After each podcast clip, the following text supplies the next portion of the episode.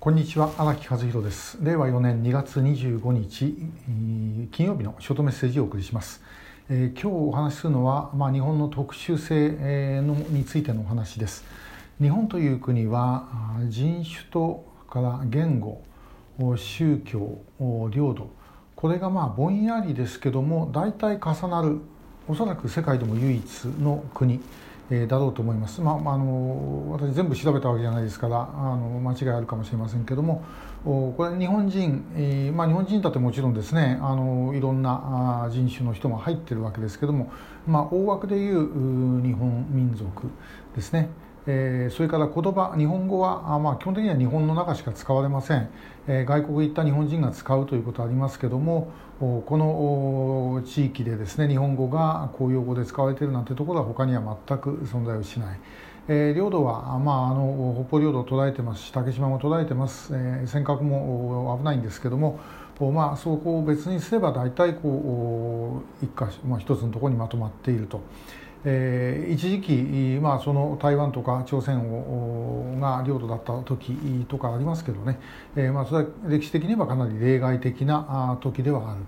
で大東亜戦争で東南アジアとか出ていった時だって別にその、まあ、あの東南アジアをですね、え、日本にしようと思ってやってたわけではないということですね、えまあ、そういう意味で領土も、まあ、大体一つのところにずっとまとまった状態が続いてきていると、え、いうことです。でまあ、宗教はあの、まあ、これは神道というのは別に、みんなが信じているという、えー、例えばキリスト教とか仏教的な意味でのです、ね、宗教というよりまあ宗族みたいなもんですけどもその神道が、まあ、これも日本だけのものですね、えー、他の国で、まあ、あの信仰している方おられるかもしれませんけど、まあ、これ極めて例外的。で、えー、神道自体も別にですね他のところに布教しようとかそういうような発想のない、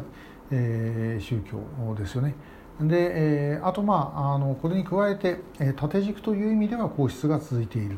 ということがあると思います。でこれもまた、まあ、あの世界各国どこでも王朝のですね、えー、争いというのはずっとあるわけでで、えーまあ、中国などはですねもう本当に、えー、王朝の交代の歴史なわけですね。で、えー、ヨーロッパなども本当にあのもう領土がどんどんどんどんこう変わっていくという、まあ、そういう歴史を持っているという意味で言うと日本というのはやっぱりかなり特殊、なんだろうと思います。で、えー、問題はこれに安住しちゃいけないということで、えー、この状態がですねほっぱらかしといても続くと思うとこれはまあ大間違いで世界中はそうではないわけですから、え、そこをですねあのちゃんと維持するための努力はもちろんしていかなければいけないということ。からあとやっぱり我々もうこういう国の中で生きてますから外国もそうなんだというふうについつい思ってしまうということがありますね。えー、外国の人もみんな同じような考え方をしてるんだろうというふうに思うわけですけどまあそうではない。これはもうその国際的に世界中で起きていることを見ていけばですねもう十分に分かることだろうと思いますでもそこのところにですねなかなかピンとこない、えー、という部分があるんではないでしょうか。まあ、そういう意味ではやはりあの新しい地も適当に入れながらですね、えー、やっていくそれから日本人も外へ出ていくということは当然必要だろうと思います。これ同行して一気にですねあの大量にっていう話になってしまうと、まあ、これはまずいですね、えー、ですけどもそれはやはりある程度はそういう国際的なあの動きというものは当然あってしかるべきだろうというふうには思います。まあ、あの今やってるその事実上の移民をですね認めていくようなやり方はこれはもうやるべきではないというふうに思いますけども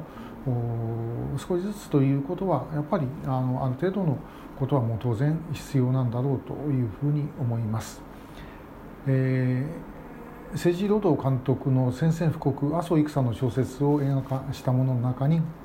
えー、寺崎秘書官、えー、というのが出てきました。これはあの総理大臣のですね秘書官ということで、え杉本哲太さんがやってたわけですけどもこの役はですね小説の中にはあんまり出てこないんですね、えー、映画では極めて重要な役割ですでどういうことをってるかというとこの人は、えーまあ、韓国から帰化したあの青年なんですけれどもまあ、ある意味一番こう愛国心の象徴的なですね行動をしていた。で、えー、一番最後のラストシーンでですね、えー、内閣情報調査室長、まあ、夏夏柳勇さんがやってましたが、えー、まあ、その夏柳さんがですね、えーえ、まあもう我が日本にはあの国がどうかとかね考えるのは苦手な民族でさと、えー、お前みたいな日本人が必要なんだっていうようなことを言って、えー、まあ終わっていくという。